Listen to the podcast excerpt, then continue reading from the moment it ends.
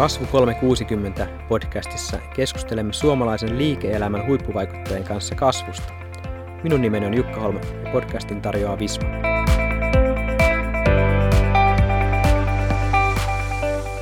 Hei, tänään vieraana Tanja Piha. Tervetuloa. Kiitos oikein paljon. Mukavaa olla täällä puhumassa kasvusta ja kansainvälistymisestä. Nämä on aiheet, mitkä on mulle henkilökohtaisesti tosi tärkeitä. Mä suhtaudun niihin suurella intohimolla ja kiva päästä sun kanssa vaihtaa ajatuksia. No just sen takia me haluttiin sut tänne, että me on tarkoitus antaa kuulijoille oivalluksia siitä, mitä kasvu yleisesti ottaen erityisesti kansainvälistyminen vaatii. Ja mun mielestä näitä kasvuhaluisia ja kansainvälistymisiin pyrkiviä yrityksiä ja yrittäjiä tuskin on niin kuin liikaa Suomessa tällä hetkellä. Ja ajattelin lähteä vähän tietysti esittelemään vähän sitä sun taustaa, että voitko ihan lyhyesti kertoa vähän omasta taustasta? No mulla on oikeastaan semmoinen tausta, että mä oon tehnyt töitä koko mun työuran tosi mielenkiintoisissa yrityksissä. Että mä oon aloittanut mun työuran Finnairilla, jossa silloin tehtiin iso brändiuudistusta koko niin kuin maailmassa, missä Finnair toimi silloin. No sitten sen jälkeen mä olin pitkään Telia-konsernissa erinäköisissä B2B-puolen myynti- ja markkinointitehtävissä. Ja se oli ehkä semmoinen korkeakoulu, koska Teliahan on ruotsalainen pörssiyhtiö, niin jotenkin tottu siihen, että Ruotsissa kaikki on aina suurempaa. Eli me laskettiin sanottiin aina Telialla, että Ruotsin yhtiön liikevaihto on vähintään tuplasti se, mitä meillä on Suomessa. Nuppiluku eli niin kuin henkilöstömäärä on ainakin tuplat, mitä Suomessa, ja markkinointibudjetit on vähintään se niin kuin tuplat siihen, mitä Suomessa käytetään. Ja tämä oli niin kuin sillä tavalla musta oivallinen havainto, joka on ehkä ollut omiaan muokkaamaan sitä mun käsitystä ja ajattelua kansainväliseen kasvuun ja näihin meidän lähimarkkinoihin liittyen.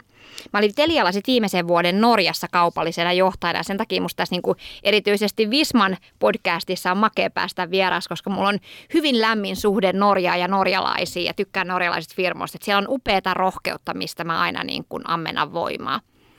No suu on nyt tullut tämä Pohjoismaa tutuksi. Miten tässä nykyisessä roolissa Fondialla, niin tota, onko siinä ollut tämä ainakin Ruotsiin olette mennyt. Onko se tapahtunut sun aikana vai jo aikaisemmin vai?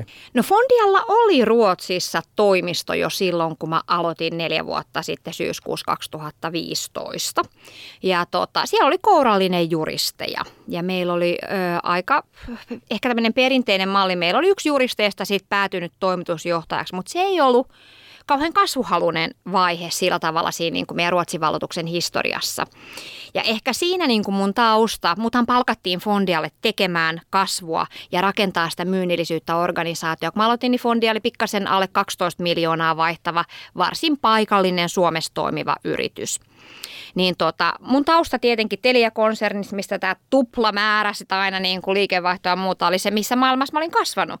Ja mulle oli hyvin hämmentävää, kun mä pääsin siitä alkuvaiheessa katsoa, että mikä se Fondian Ruotsin liiketoiminta on. Niin siinähän joutui hetken aikaa miettimään, että onko tässä joku pilkkuvirhe tai joku näissä luvuissa.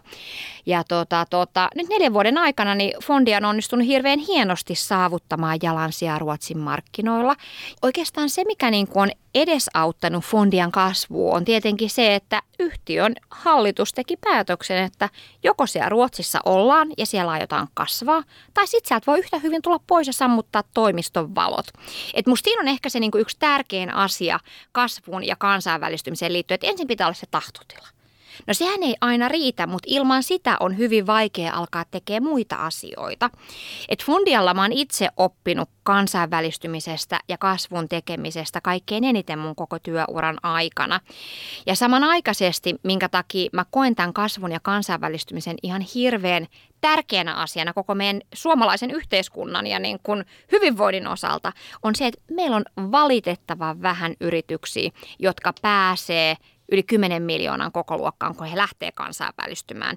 Et monet suuntaa kyllä ulkomaille, lähtee hakemaan sieltä bisnestä, mutta tietyllä tavalla ne eväät siihen, että millä se jalansia vakiinnutetaan uudessa markkinassa, miten sitä kasvua tehdään, niin syystä tai toisesta meillä ei ole hirveästi hyviä esityksiä, mutta onneksi niitäkin löytyy, että siellä on paljon suomalaisia. Palataan tuohon tota, vielä tähän Suomen tilanteeseen ja tulevaisuuteen, mutta käydään vähän vielä läpi sitä, että mitä konkreettisesti se on nyt, sanoit, että on pitänyt hallitustasolta lähtenyt päätös, että nyt niin kuin lähdetään tekemään sitä, joko ne valot, valot kiinni, jos ei lähdetä kasvamaan, tai sitten, että oikeasti niin kuin panostetaan siihen. Mitä se panostus tarkoittaa? Onko se rahallisia investointeja, henkilöinvestointeja vai mitä kaikkea se niin kuin tarkoittaa? No siis tietenkin niin kuin meidän tapauksessa se tarkoitti sitä, että jonkun verran piti löytää sitten niin kuin rahaa, jolla esimerkiksi me palkattiin sitten myynti- ja markkinointitaustainen toimitusjohtaja, hmm. joka lähti rakentaa sitä liiketoimintaa, etsii uusia asiakkaita, tunsi sen markkinan, että miten siellä kannattaa toimia, minkälaisia ihmisiä me rekrytoidaan siihen tiimiin muuten, minkälainen markkinointi puree siinä paikallisessa maassa. Ja nämä on useimman hirveän paljon käynyt esimerkiksi kasvuryhmän jäsenten kanssa keskustelua siitä, että mitä virheitä suomalaiset yritykset usein tekee, kun ne kansainvälistyy. Niin hirveän useinhan nyt, kun puhutaan tästä tapauksessa, ollaan puhuttu Ruotsista, niin saatetaan lähettää joku suomenruotsalainen ihminen Suomesta siitä vetää sitä Ruotsin liiketoimintaa. Kyllähän se sen kielen klaaraa. Mutta se, mikä on kuitenkin ton tyyppisessä niin kun vaiheessa, missä yritys lähtee kansainvälistyä keskeistä, on verkostot. Ja harvoin sillä suomenruotsalaisella kaverilla, joka on käynyt koulut Suomessa ja ollut täällä liike-elämässä mukana, niin hänellä ei välttämättä olekaan niitä verkostoja sitten taas siellä uudessa markkinassa. Onko sä nähnyt tässä eroja, että tietysti Fondial on tietynlainen tarjoama, mutta sitten saattaa olla Finnaari, Telia, niin se on taas vähän erilaisissa markkinoissa, tai vähän erilainen tuote ja tarjoama tietysti. Joo. Niin onko siellä eroa sitten tuon suhteen, että pitääkö nyt olemassa verkostoja vai meneekö se markkinointikoneisto ja rakennetaan sitten isolla rahalla sitä asiaa, ja, vai onko tässä niinku erilaisia tapoja lähestyä sinne markkinoille? No tietenkin ehkä tämä niinku Fondian malli on ollut palvelubisneksen laajentaminen mm. muihin maihin, joka on totta kai erilaista, koska se myyntimallihan on hyvin erilainen kuin sitten taas, jos sä oot kuluttajabisneksessä ja sun koko myynti nojaa verkkokauppaan, niin silloinhan sitä on ehkä helpompi lähteä skaalaamaan sitten taas toisenlaisin konstein. Mutta kyllä mä kuvittelisin, että niin kun erityisesti B2B-liiketoiminnassa sen markkinan tuntemus, sen niin kun markkinan kilpailijoiden tuntemus, oikeiden ihmisten rekrytointi, jossa tarvitset sinne ihmisiä, niin on kohtuullisen haastava. Totta kai se on tehtävissä, mutta et näkisin, että kyllä ne onnistumiset on tullut sitä kautta, että sieltä on löydetty ne oikeat paikalliset ihmiset, jotka auttaa navigoimaan siinä sitten niin kuin paikallisessa ympäristössä. Ei sun neuvo olisi löytää sinne paikallinen verkostomava ihan vetäjä sinne maakonttoriin, jos näin sanotaan, ja tämmöistä sanaa voi käyttää. Ja, ja tota, onko se niin, että sitten on parempi kääntyä saman tien erilaisten headhunterien puoleen tai ja mitä kautta se lähtee rakentumaan? Entäs sitten on, on tietysti se ajatus siitä, että pitäisi viedä sitä omaa yrityksen kulttuuria jollain tavalla uuteen perustavaan kohteeseen. Miten tämä niin tasapaino sitten? No toihan on se niin kuin tosi vaikea, hirveän tärkeä asia, minkä sä nostit esille, että niin kuin, ö, No meidän tapauksessa silloin käytettiin headhunteria, paikallista headhunteria, joka auttoi siinä. Voi olla, että joillain on verkostoja jo sinne paikalliseen maahan ja sitä kautta löytyy. Sehän on ihan täydellinen match made in heaven, että se oikeanlaiseen niin kuin rooliin oikeanlainen ihminen löytyisi omasta verkostosta. Jos näin ei ole, niin headhunterithan auttaa tuossa hirveän mielellään. Ne on hyviä löytämään oikeanlaisia ihmisiä. Mutta Toinen oppi, minkä mä oon kokenut tähän kansainvälistymiseen liittyen, on tietenkin kulttuurien yhteensovittaminen. Ja tota, siitä mä oon sparannut jonkun verran eh, muiden yritysten kanssa, jotka on tehnyt, niin aika hyväksi konstiksi on noussut tämmöinen, että joo, sulla on se paikallinen tiimi siellä, mutta sen lisäksi sulla on tämmöinen niin kuin ehkä Suomesta käsin lähtevä tehotiimi, joka varmistaa sen, että se niin kuin tieto, mitä aikaisemmista maiden avauksista on yrityksessä, niin se pystytään hyödyntämään mahdollisimman hyvin sen uuden maan lanseerauksessa. Ja samanaikaisesti auttaa sitä maan niin kuin, tiimiä siellä, johtoporukkaa, että mitä asioita kannattaa huomioida, että he ei jää sinne yksin perustamaan sitä firmaa ja käynnistää sitä liiketoimintaa. Ja samanaikaisesti ehkä se tärkein tehtävä kuitenkin siinä on, että he varmistaa, että se kulttuuri, mikä kuitenkin ratkaisee sen, että pärjääkö se yritys ja toimiiko se samalla tavalla joka maassa, niin ne ihmiset vaalii sitä. Ja siitä on hirveän hyviä esimerkkejä. Mä oon puhunut tosi paljon Vainun Mikko Honkasen kanssa, joka tästä kertoo paljon, että heillä on tämmöinen tehotiimi.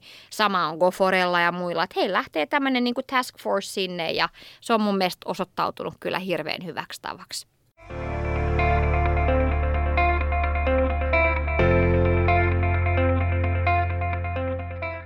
Voitaisiin käsitellä semmoista asiaa, mitkä ehkä niin kuin vähän jarruttaa sitten, olet esimerkiksi puhunut pelosta työpaikoilla. Näetkö sen yhtenä niin tämmöisenä, että se on erilaisia pelkoja kasvun suhteen tai kansainvälistymisen suhteen, ja miten näitä tulisi käsitellä siellä työpaikalla, että ne, että ne lähtee jarruttamaan sitä tota, kasvuintoa? No pelkohan on niin kuin varmasti meidän monen arjessa niin kuin läsnä tavalla tai toisella. Ja sen oman pelon voittaminen ja niin kuin suhtautuminen positiivisesti asioihin, mitkä tuntuu ehkä alkuun mahdottomilta, on minusta tärkeä aihe. Ja pelko kahlitsee. Jos sua pelottaa joku juttu, niin sä mieluummin pelaat vähän varman päälle. Sä et ota riskejä, mitä aina kansainvälistyminen on. Se voi mennä syteen tai saveen, mutta jos sä et ikinä kokeile, että se myöskään onnistu.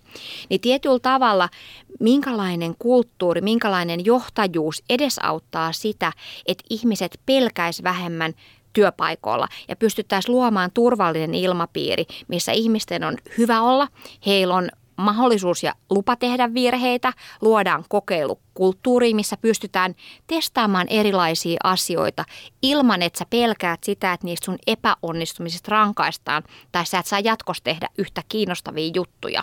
Niin on mun mielestä hirveän tärkeää ja se palaa just siihen, että minkälaisia arvojohtajia me palkataan meidän yrityksiin ja miten he viestii sit siinä. Mutta se ei pelkästään mun mielestä johdon asia, vaan se on niin kuin jokaisen meidän yksilön, joka toimii minkälaisessa yhteisössä hyvänsä, niin meillä on jokaisella vastuu yrittää myöskin tehdä niin kuin enemmän hyvää muille ja varmistaa, että se ilmapiiri on semmoinen, että ei tarvitse pelätä virheitä.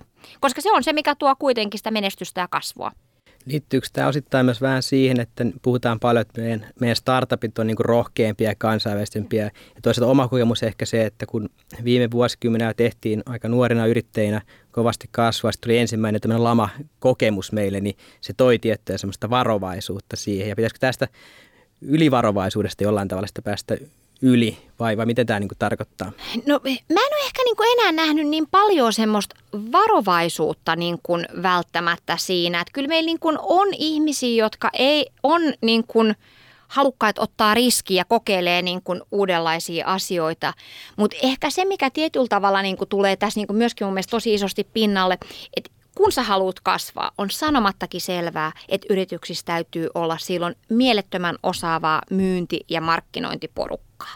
Joka tarkoittaa, että niin kun ne kasvuyhtiöt, kenen kanssa mä oon jutellut, niin sen osaavan myynti- ja markkinointiporukan valjastaminen, löytäminen ja saaminen siihen, että he tekee fiksulla tavalla yhteistyössä modernilla tavalla myyntiä ja markkinointia, joka kuitenkin tuosta kasvua. Ja silloin kun mä puhun modernilla tavalla, niin se tarkoittaa siitä, että meillä on niin erittäin hyvä ymmärrys siitä, millainen se meidän asiakas on, niiden asiakkaiden odotuksista, koko siitä kilpailukentästä, minkä tyyppistä tarjoamaa me lähdetään sinne tuotteistamaan ja palvelumuotoilemaan, miten se hinnoitellaan, hinnoitellaanko se samalla tavalla eri markkinoissa, onko Suomessa sama hinta kuin Ruotsissa, onko se palvelupaketti samanlainen Saksassa kuin Singaporessa. Ja sitten tietenkin tullaan siihen, että miten siitä lähdetään, minkälaisella myyntimallilla lähdetään liikkeelle. Onko se kumppanimyynti, mikä on niin kuin verkkokaupan osuus, mikä on suora myynti. Puhutaan hirveän paljon tänä päivänä tämmöisestä niin kuin uudesta myynnin trendistä kuin reaaliaikainen myynti. Mitä tapahtuu sun eri esimerkiksi chattikanavissa ja muuta, miten sieltä pystytään niitä liidejä ottamaan kiinni. Ja koko tämän koneiston rakentaminen ei ole helppo juttu. Ja mä sanoisin, että se on ehkä se isoin tällä hetkellä kasvua haittaava tekijä, minkä takia meidän yritykset ei pääse ihan sille tasolle, missä se meidän niin kuin kunnianhimon pitäisi olla ja missä se monella onkin. Eli markkinointi, myynti, osaaminen ja oikeanlainen strategia, nämä saattaa rajoittaa kasvua, jos sitä on. Pitäisikö siinä sitten miettiä yrittäjien, jos on pienempiäkin yrityksiä, että käännytään rohkeasti ostaa vaikka ulkopuolista osaamista, jos siitä löytyy, vai pitääkö se olla omilla, omilla palkkalistoilla se kaikki osaaminen, mitä just mainitsit, aika, aika pitkän hengästyvän listan kaikenlaista osaamista? Niin, siinä on paljon tietenkin totta kai sitä voi niin ostaa palveluna, mutta tota, Useinhan tietenkin sit, mitä mä oon havainnut, niin sä tarvit siihen ehkä kumppaneita, mutta on tärkeää myöskin, että siellä yrityksen sisällä on joku siihen asiaan myynti- ja markkinointiin intohimoisesti suhtautuva. Koska niin kun parhaat onnistumiset mä oon urallani saanut, kun sitä niin kun intohimoa myyntiin, markkinointiin, asiakkaisiin pystyy levittämään mahdollisimman laajalle siellä organisaatiossa. Ja se saattaa olla hankalaa, jos sitä ostaa palveluna. Kyllähän ne suoritteet sieltä saa hienosti, mutta tietyllä tavalla niin kuin tämän kombon rakentaminen, niin se vaatii sitä niin kuin älyä, että mitkä voi ostaa palveluna, missä kohtaa sulla pitää olla omaa porukkaa talossa. No, mitä mä oon tässä Suomen markkina, ohjelmistomarkkinakin, me on huippuluokan Joo. osaamista, siis huippuluokan Joo. tekoälyosaajakin on Suomessa Joo. ja on, on ohjelmisto-osaajia, mutta pitäisikö siihen saada paremmin yhdistyä tämä markkinointi, osaaminen, tuotteistaminen ja tämmöiset asiat, asiat millä se kansainvälistyminen ehkä helpommin lähtisi käyntiin vai, vai miten, miten me saadaan ylipäänsä niin kuin meidän koodarit ja asiantuntijat niin osallistumaan tähän markkinointi- ja myyntiajatteluun? No siis se, mitä me ollaan Fondial tehty, missä me ollaan ihan varmastikin maailmanluokan mittakaavassa aika hyvin onnistuttu, on se, että me ollaan pystytty rakentamaan semmoinen malli, missä asiantuntijoilla on ihan keskeinen rooli myynnissä ja markkinoinnissa. Ja se ei ole nopea polku, mutta se lähtee myöskin siitä, että on ollut tahtotila, että vaihtoehtoinen myyntimalli, niin sen niin kuin futaamiseen ei oikein uskottu. Niin tietyllä tavalla se lähtee siitä, että jokaisella asiantuntijalla on rooliin liittyvä myyntitehtävä. Eli jokaisen juristin tässä tapauksessa pitää tehdä se minimimäärä myyntiä. Eli hänellä on tavoitteita liittyen myyntiin ja bonukset on sidottu siihen. Ja mä just ihan tässä äskettäin vaihdoin ö, Niirasen Hennankaan ajatuksia siitä, että millaisia kokemuksia tämmöisestä niin kuin asiantuntijan uudistuvasta roolista on. Niin tietenkin niin kuin jokuhan voi kokea sen hirveän ahdistavana, esimerkiksi tässä tapauksessa joku koodari saisi jonkunnäköistä niin kuin myynnillistä tavoitetta. Mutta tietyllä tavalla sen ei tarkoita, että sulle lätkästään tavoitteita ja sanoo, heitetään syvään päähän, sanotaan, että ui ja katsotaan selviiksi, vaan ennemminkin se, että minkälaista apua näiden niin kuin juristien tai muiden asiantuntijoiden kanssa coachausta, malleja, liidejä pystytään tuomaan. Että kyllä niin kuin meillä kaikilla täytyisi löytyä semmoinen niin ajatus siitä, että mitä tämä tekee niille asiakkaille. Ja silloin myynti ja markkinointi muuttuukin enemmän siihen, että miten se auttaa asiakasta. Ja sitten kun meillä kuka tahansa, joka siellä yrityksessä on töissä, alkaa sitä miettiä enemmän siinä arjessaan, niin mä väitän, että me pystytään hirveän paljon parempaan. Mutta sitten tullaan toiseen kysymykseen, mitä sä kysyit, että riittääkö toi. Niin mä sanoisin, että niinku vielä ehkä sitäkin tärkeämpää on myöskin, kun lähdetään kasvaa kansainvälistymään. Niin siinä on tietenkin, mä puhuin aikaisemmin siitä hallituksen päätöksestä. Että täytyy olla se tahtotila. Sitten pitää olla ne ehkä vähän keinot, että miten tätä lähdetään tekemään.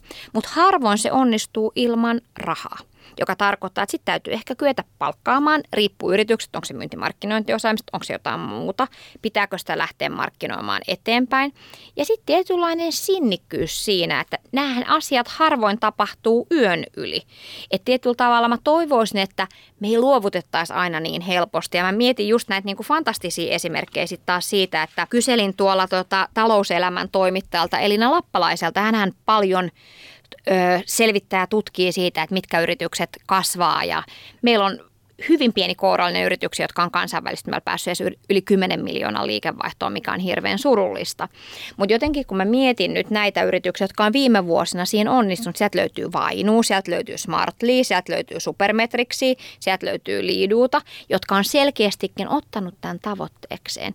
Niin tietyllä tavalla, kun mä ajattelen näitä yrityksiä, niin mä tunnistan siellä muutamia asioita – siellä on todella niin kuin intohimoisesti siihen niiden tuotteeseen ja yritykseen suhtautuva yrittäjä itse mukana. Sen lisäksi ne on systemaattisesti miettinyt, minkälaisella mallilla he kansainvälistyy. Ja tota, sitten he vaan toteuttaa sitä. Ja yllätys, yllätys, se tuntuu toimivan. Ja tota, mun mielestä ehkä niin kun, kun miettii kansainvälistymistä ja miettii, että miten tämä meille voisi sopia, niin mä oon saanut ihan hirveästi irti niistä keskustelusta, mitä mä oon päässyt käymään eri ihmisten kanssa, jotka on tehnyt sitä kansainvälistymää, jotka on kokeillut, mikä toimii ja mitä siellä ehkä sitten menee pieleen. Ja niistähän oppit, ei, meidän Suomessa on liian vähän yrityksiä, että me kaikki tehtäisiin samat virheet. Ja tätä keskustelua, musta meillä on upeita foorumeita, missä tätä keskustelua voi käydä. Ja tämä podcast on tietenkin yksi, että mä toivon, että tämä sysää semmoisen hyvän kierteen eteenpäin, missä me saadaan kasvuhaluisia yrityksiä jakaa niitä parhaita käytäntöjä, mutta myöskin avoimesti sitä, mikä ei sitten välttämättä toimikaan. No tuossa sanoit, että vaatii rahaa ja vaatii sen yrittäjän, joka, joka mm. tahtoo sitä. Ja mietin itse sitä, että mikä on semmoinen oikea ehkä ajankohta. Ja nyt sitten jos on vaikka tuolla kuuntelijana yrittäjä tai e, toimitusjohtaja tai edustaja, joka, joka edustaa sitä yritystä, missä sanotaan tuon muutaman miljoonan liikevaihto ja on niin kuin jollakin tavalla todistanut Suomen markkinassa. Että mikä on se oikea kohta niin kuin lähteä miettimään sitä, että pitäisikö vielä kasvaa, kasvaa vähän isommaksi, saada enemmän vielä todistettua sitä asemansa vai pitääkö rohkeasti jo lähteä niin kuin heti kun on saatu kotimarkkina vähänkin hautuu ja saatu kassavirta positiiviseksi, niin lähtee jo katsoa sitten, että mikä maa seuraavaksi vallataan. Niin, siis tämä on tosi hyvä kysymys. Ja tohonhan, jos tuohon olisi oikea vastaus, niin mä kautta mä heillättäisin itteni konsultoimalla, että nyt on se sun hetki lähteä. Sitähän välttämättä oikeat hetki on hirveän vaikea nähdä muuta kuin vasta jälkikäteen, kun se oikea hetki jo meni.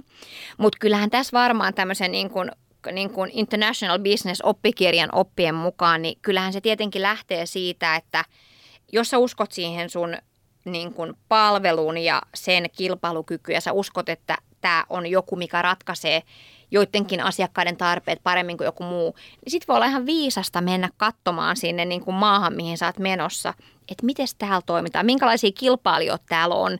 Että ehkä se, että ei vaan suin päin hypätä, että vau, tuolla on ihanat markkinat, vaan ehkä semmoinen tietynlainen markkina-analyysi ja ymmärrys siitä, että miten oman alan toimijat siinä maassa toimii, miten muut on lähtenyt siihen markkinaan, niin tuntuu, että se voisi olla ihan hyvä semmoinen niin kuin happotesti sille, että onko tässä järkeä lähteä Olisiko sinulla joku vinkki nyt sitten, miten tuota markkinatestiä voisi lähteä tekemään? Pitäisikö mennä ihan paikan päälle haastelemaan potentiaalisia asiakasyrityksiä, niin kuin pizzata sitä omaa, omaa tarjoamaa vai, vai millä tavalla kannattaisi tehdä? No tietenkin niin kuin mitä, Mä oon aiemmin kertonut vinkkejä, niin ehdottomasti sitä on hirveän vaikea tehdä täältä Suomesta käsin. Et tietenkin niin kuin tästä kun me katsotaan, niin niinkin kaukainen maa kuin esimerkiksi Norja, niin kyllä mä sanoisin, että se tuntuma siitä maasta tulee menemällä paikan päälle. Mun mielestä kannattaa ehdottomasti seurata sen maan bisnesmediaa, jos vaan kielitaito sen mahdollistaa, verkostoitua siellä ja käydä tapaamassa potentiaalisia asiakkaita, vähän kuulostella, mitä se niin kuin markkina siellä sitten kertoo siitä, että olisiko tälle tuotteelle ja palvelulle kysyntää. Mutta myöskin ehkä kilpailijoiden seuraaminen. Mitä ne oman alan kilpailijat siellä tekee, miten ne toimii, miten ne myy. Sparrailee sitä, katsoo miten kilpailijat markkinoi. Ja sen perusteellahan on hirveän paljon helpompi sitten tehdä päätös, että onko nyt se oikea hetki vai ei. Et jos sitten siellä havainnoi sen, että juman kautta täällä on niin kuin valtava määrä kilpailijoita, asiakkaat tuntuu olevan hirveän tyytyväisiä nykyisiin palveluntarjoajiin ja huomaa, että kilpailijat käyttää markkinointiin valtavan määrän rahaa, niin silloin tietyllä tavalla saattaa tulla, että okei, miten me täällä toimitaan ja sitten se oma ajattelu siitä, että miten tässä markkinassa menestyy, jalostuu. Niin kyllä musta tuntuu, että semmoinen niin kuin tietynlainen pysähtyminen siinä hetkessä, kun on päättänyt, että se kansainvälistyminen on kiinnostava vaihtoehto, niin analyysi siitä, että miten kannattaa edetä. Ja onhan meillä Suomessa, mulle ei ole itselläni siitä kauhean paljon kokemusta, että mitä Business Finland ja tämän tyyppiset tahot tarjoaa tähän. Ja itse asiassa ne yritykset, kenen kanssa mä oon keskustellut, niin ei ole käyttänyt, vaan ne on aika omatoimisesti mennyt sinne markkinaan ja hakenut ehkä enemmän siltä niin kuin yritysverkostolta, kenen kanssa he on toiminut täällä Suomessa ja jakanut siellä oppeja. Et yksi fantastinen paikka tähän on ollut tämä kasvuryhmä ja varmastikin niin kuin muut liike-elämän niin kuin erilaiset törmäytystapahtumat, missä on yrittäjiä, niin niitä kannattaa hyödyntää ja hakea sieltä oppia.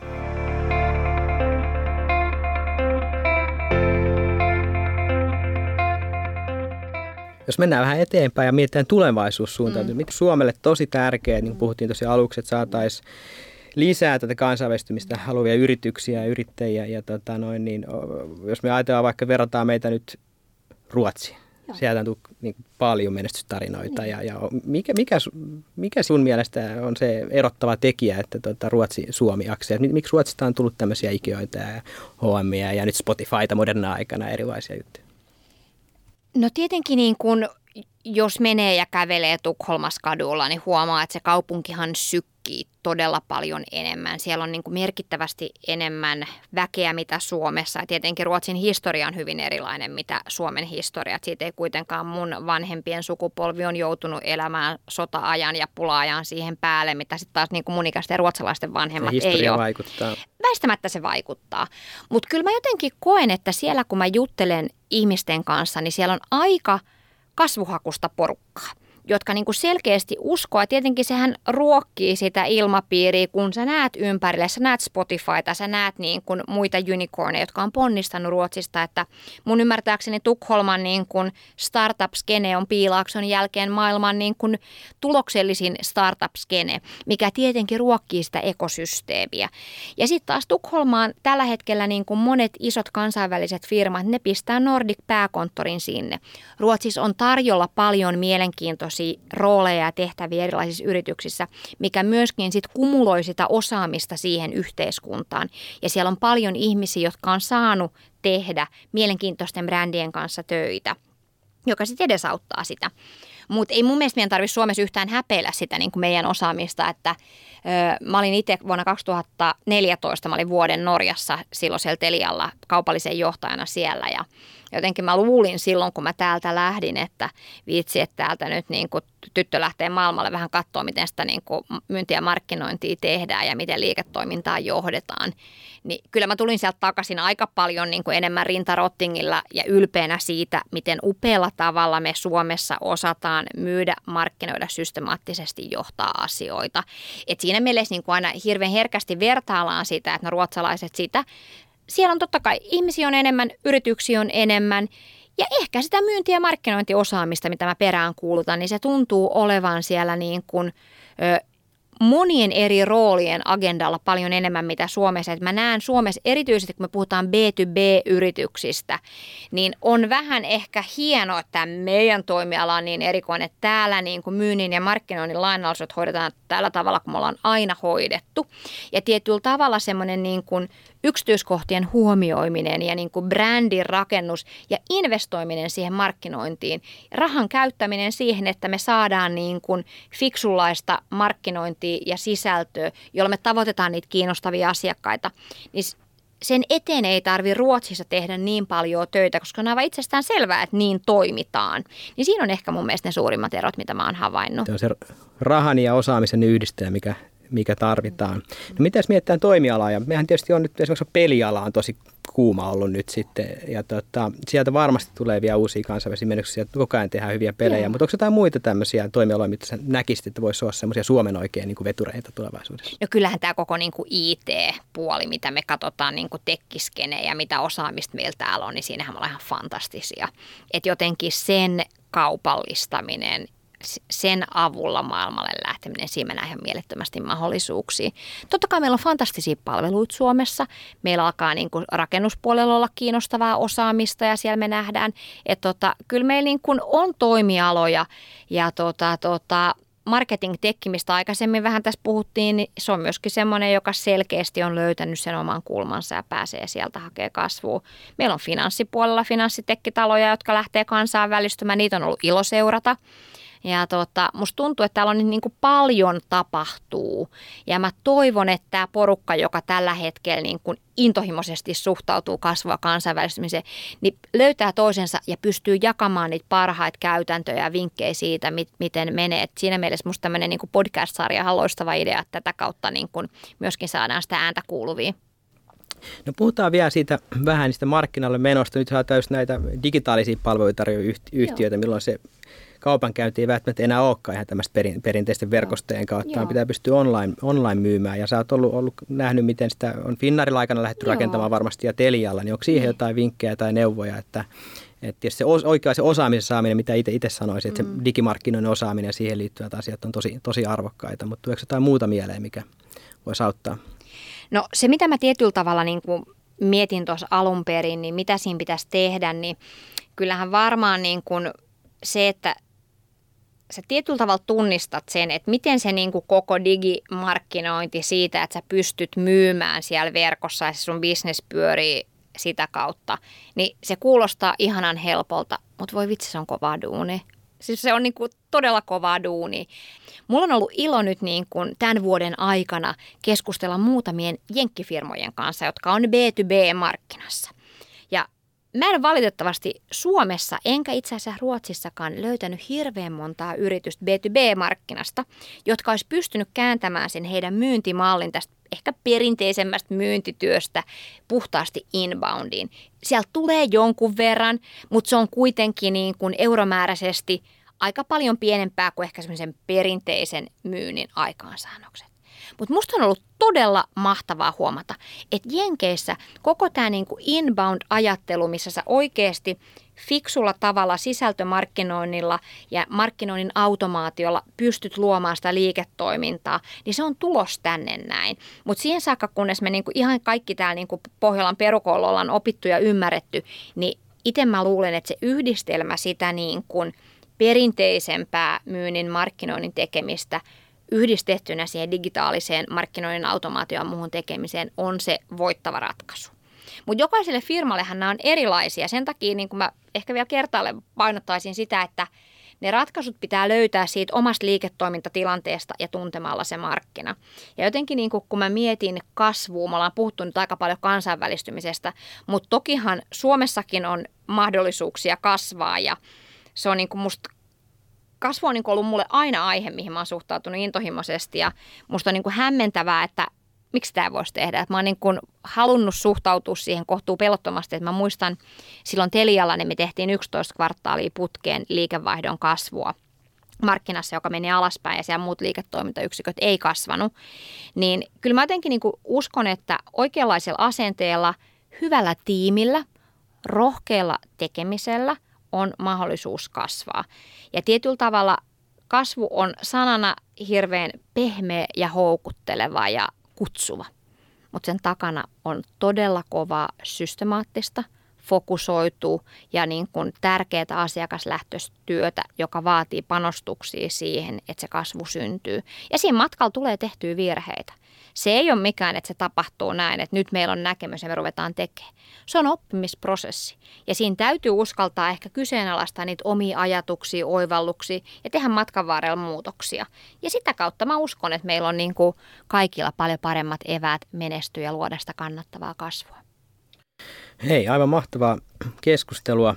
Täällä itse voitaisiin ottaa yksi, yksi kysymys yleisöltä. Täällä on Jukka kysynyt somessa, että vinkkejä kohdemarkkinan valintaa ja go-to-market-strategian luontiin, että jos nyt mietit, mi- miten sitä voisi lähteä katsomaan, että nythän voi lähteä niin kuin itään, länteen, etelään, että tota noin, niin miten se neuvoisit yrittäjä, joka lähtee miettimään, mikä olisi sopiva semmoinen ensimmäinen kohdemarkkina? No kyllähän se lähtee siitä, että missä niin kuin uskoo, että sitä potentiaalisille omalle ratkaisulle on. Ja mä oon huomannut, että hirveän monet suomalaiset yritykset suuntaa näille lähimarkkinoille. Venäjälle nykypäivänä vähemmän, mutta Baltian maat ja muut Pohjoismaat kiinnostaa kovasti. Saksa ilman muuta. Mutta tietyllä tavalla varmaan sillä yrityksellä, joka sitä miettii, niin on pakko olla tuossa kohtaa semmoinen, niin kuin, että harva varmaan niin katsoo karttapallosta ja pyöräyttää, mihin sormi osuu, että tonne lähdetään. Että kyllähän se tulee tietenkin siitä omasta näkemyksestä, ja intuitiosta myöskin, että missä markkinassa voisi olla tilaa meidän kaltaiselle toimijalle.